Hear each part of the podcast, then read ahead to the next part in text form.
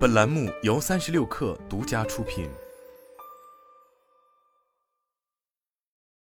本文来自界面新闻。低度酒争夺战激烈，资本宠儿醉额娘因受益员工给竞争对手写差评，惹了官司。七月十四日，界面新闻获得的一份民事判决书显示，北京洛饮酒业有限公司起诉北京醉额娘酒业有限公司名誉权纠纷一案的一审判决结果为。被告醉额娘需在判决生效之日起立即删除涉案的侵权差评，并且要在判决生效之日起十日内在其淘宝网醉额娘酒类旗舰店首页连续三日置顶登载对洛饮公司的致歉声明。同时，醉额娘公司还需要在十日内赔偿洛饮公司经济损失十万元以及合理开支两万元，合计十二万元。判决书提供的案由显示，在二零二零年十二月。洛饮酒业发现其商品洛饮茶果酒女士十二度微醺晚安酒高颜值酒果酒梅子酒柚子酒五百毫升，突然收到大量差评，这些差评带有强烈贬义性质的评语，其中多数差评账户均在首次差评后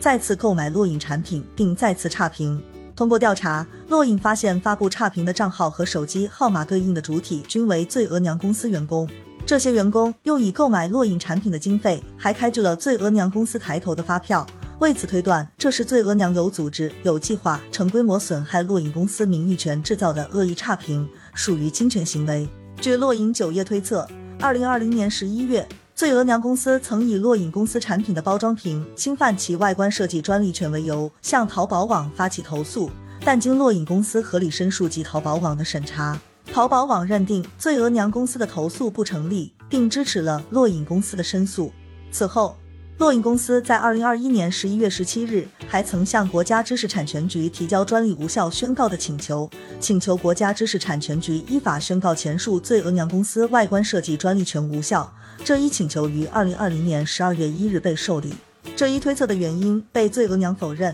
在判决书中，醉额娘认可上述差评中所涉及的淘宝账号 ID 系其公司员工账号，但称这是员工个人行为。目前，醉额娘尚未按照判决书中所要求的方式道歉。由于本次判决为一审判决，醉额娘是否上诉，界面新闻尚未联系到该公司做出回应。不过，如果没有这份判决书，很多人甚至没能听说过洛饮这一国酒品牌。天眼查的工商资料信息显示，洛饮相比于醉额娘是一个才成立两年的新品牌。北京洛饮酒业有限公司的名称在二零二零年十月由北京妙食屋食品有限责任公司变更而来。洛饮在品牌介绍中介绍，洛饮将一二线城市二十至三十五岁的年轻女性作为核心目标用户，产品定位于五十至七十元价格带。二零二零年十月，洛饮产品正式上线。上线第一个月即实现数百万元营收。通过与白酒品牌光良酒业的合作，在其供应链和研发体系的支持下，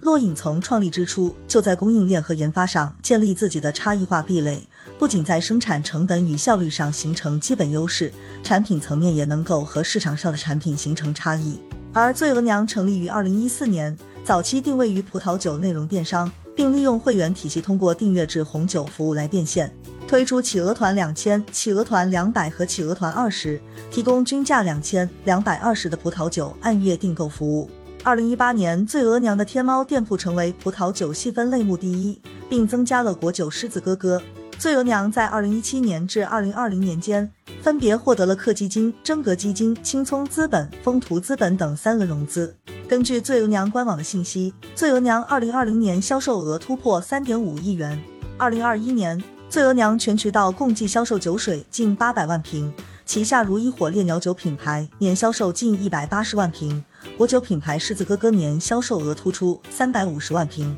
狮子哥哥不仅在线上售卖，在永旺超市、盒马鲜生等线下渠道已经一定比例的铺货。七月十四日，界面新闻在永旺丰台店的休闲酒货架看到，瑞奥、狮子哥哥、贝瑞甜心、眷村米酒、寻感等品牌占据了四层休闲酒货架。其中，狮子哥哥有六个 school，与贝瑞甜心的品类最像，商品数和货架比例也相当。从单价看，狮子哥哥梅子果酒、荔枝清酒均在四十九点九元，而贝瑞甜心的百香果果酒则售卖至五十九元。但烙饮产品的渠道相对聚焦于罗森、成都全家便利等 CVS 渠道，以及少量的超市渠道。从判决书给出的双方诉讼时间线来看，洛影差不多是上线一个月后就被醉额娘公司员工刷了差评。这份由刷差评行为引发的官司背后暗涌着低度酒行业无序竞争的集体焦虑。随着休闲酒产品的繁荣，低度酒包括果酒、苏打酒、气泡酒、米酒、预调酒等品类快速增长。